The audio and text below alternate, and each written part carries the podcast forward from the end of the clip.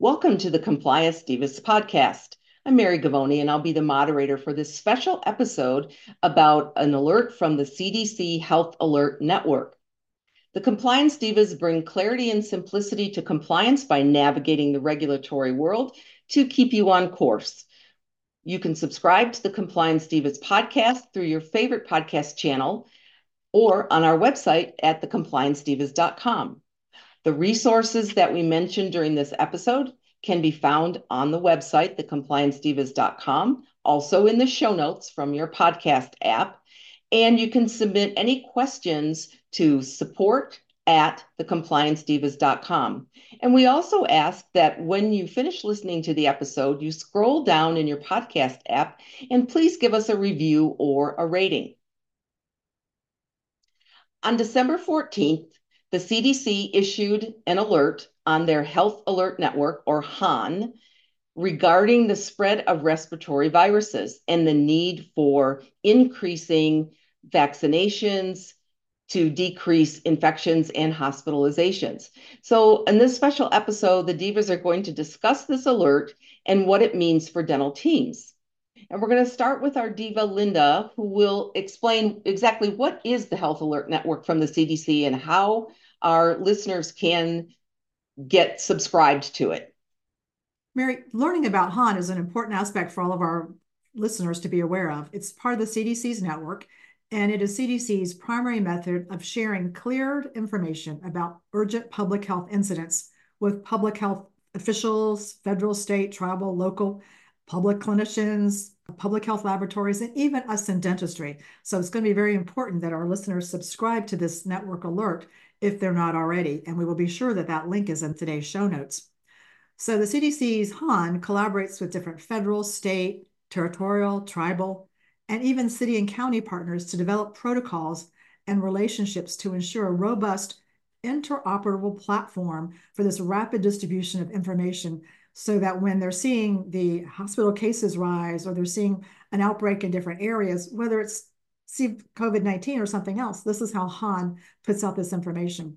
So it's very important that our listeners subscribe and really key into this news health alert network, shall we say. I do want to mention to our listeners, Mary, that there was a dental specific Han that was published on October 31st of 2022. And that one was about dental unit water lines and another dental clinic that was shut down and being investigated at that time for this possible spread of disease to the dental unit water line. So it happens on occasion. It's very rare that there is a Han that's focused on dentistry, more so than not. Mary, these Hans are focused on general public health. And of course, dental offices fall right in the middle. So we want all of our listeners, Mary, to, to key in on this important update and alert and sign up for the Health Alert Network and really be in the know so they can not only protect themselves, their team, and their patients and stay healthy and well this flu season. Thanks, Linda. That was a beautiful explanation. And again, I think it's important for our listeners, for their teams to be subscribers so that they know what is happening in the public health arena that, of course, affects our patients and our own safety. Our diva Leslie is going to explain a little more specifically about this most recent alert from the CDC and what it means for dental practices. Well, Mary, I got this alert when it was first announced on December 14th. And what Centers for Disease Control is trying to convey to dental professionals is that the facts are that there's low vaccination rates against influenza. COVID and RSV. And because of low vaccination rates, coupled with the ongoing increases in national and international respiratory disease activity caused by multiple pathogens, including influenza, SARS CoV 2, the virus that causes COVID 19, and RSV, this could lead to more severe disease and increased healthcare capacity strain in the coming weeks. So, all professionals that are uh, in the healthcare industry are alerted by HAN, but as dental professionals, we should pay particular attention. In addition to increases in cases of multi system inflammatory syndrome in children, that's often uh, uh recognized as MIS-C following SARS-CoV-2 infection in the United States. It's been reported that healthcare providers should administer influenza, COVID 19, and RSV immunization now to patients if recommended. So, dental health care providers can help by making this recommendation to their patients, asking them during the screening process, which we should still be doing. We we sort of stopped when the COVID nineteen pandemic ended, but we should still be screening patients, and I'll um, express a little bit more information on that in a moment too, for Californians especially. But we also want to make sure that we counsel patients about getting tested and other preventative measures, including covering coughs and sneezes, staying at home when sick, and improving ventilation at home or work, and washing hands to protect themselves and others against respiratory diseases. So, the screening process that I had mentioned a little bit ago for a note for Californians, as part of the aerosol transmissible disease standard that's been in effect since 2009, we are always required to screen our patients for respiratory transmissible, like aerosol transmissible diseases. So don't stop screening, but now is a good time during your screening process when you're asking patients, maybe upon confirmation call, if they're experiencing any COVID like symptoms. If they are, to maybe go into a little bit of information, if it's applicable, about getting tested and also the necessary follow up from a physician so that they can get those antiretroviral medications as indicated.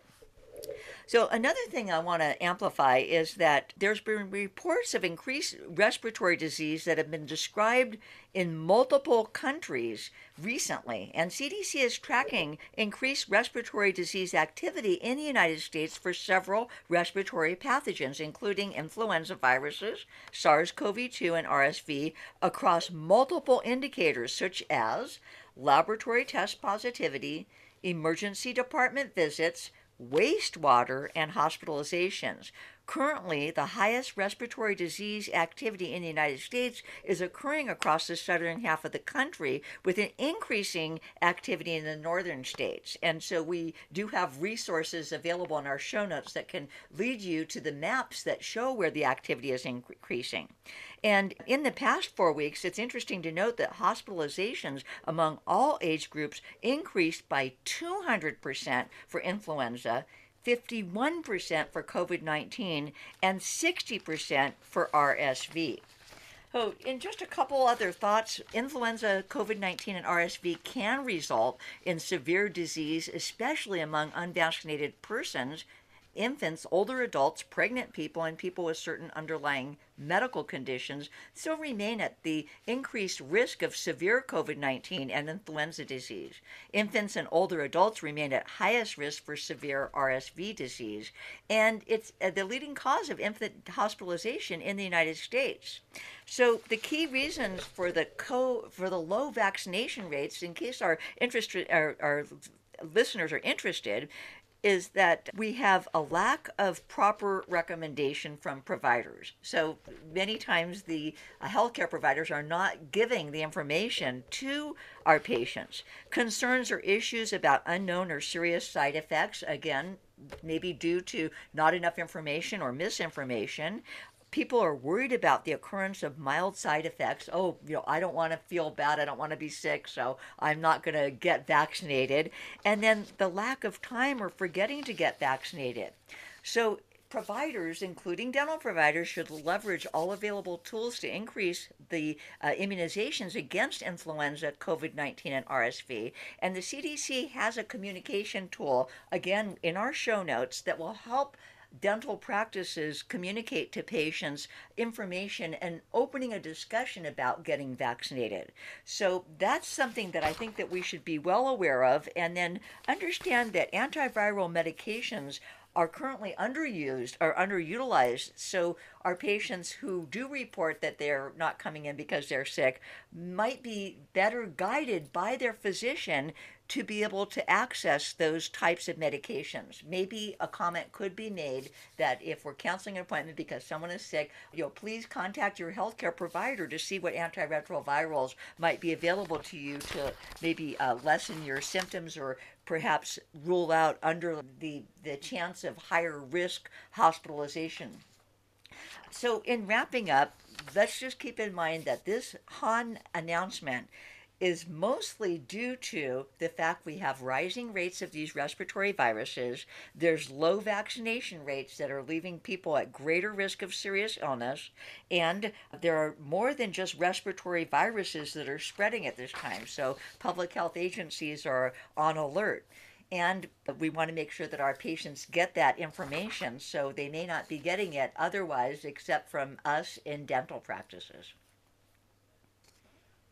Thank you, Leslie. That was a great summary of that information from the alert from the CDC. One of the things that I wanted to mention is that there are some states that allow dentists to administer influenza vaccines. So if that's something that a practice is legally allowed to do and they feel comfortable doing that, then it could be as simple as you come in for your appointment and you talk to the patient, counsel them about the value of an influenza vaccine, for example, and then the patient can make a choice. The biggest concern, I think, is just access to information. Where do we go to get the right information about what's happening with respiratory viruses? And we used to rely very heavily on the CDC COVID tracker, and that is still available in a limited sense, but what the CDC has introduced now is an update page on respiratory viruses. It's called Respiratory Virus Updates, and the link is in the show notes. There's a lot of information there, and there's a lot of focus on what Leslie was talking about, which is RSV, COVID 19, and influenza. And there also is a link to a resource from the CDC on vaccinations. So if anyone has any questions about vaccine safety, any health conditions that would preclude vaccination and so forth. But I, I tend to agree with the statistics that the CDC is is telling us that there's lower compliance, if you will, of, of vaccines, lower incidence of people being vaccinated this year as I have been doing training with my clients and I ask them, have you had your flu vaccine? And a lot of people are saying no. They think it's not as important because the pandemic's over and and so forth. And there's still a lot of misinformation about the flu vaccine. It is not a live virus vaccine so you cannot get the flu from the flu shot.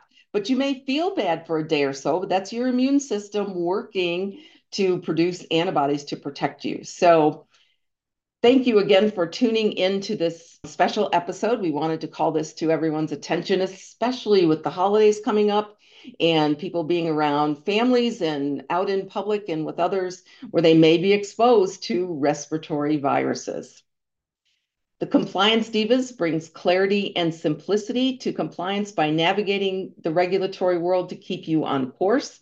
You can submit your questions to support at thecompliancedivas.com. The resources we mentioned will be in the show notes for your podcast and also on our website, thecompliancedivas.com. And please, when you're finished listening to the episode, scroll down to the bottom of your app and give us a rating or a review. Happy holidays, everyone.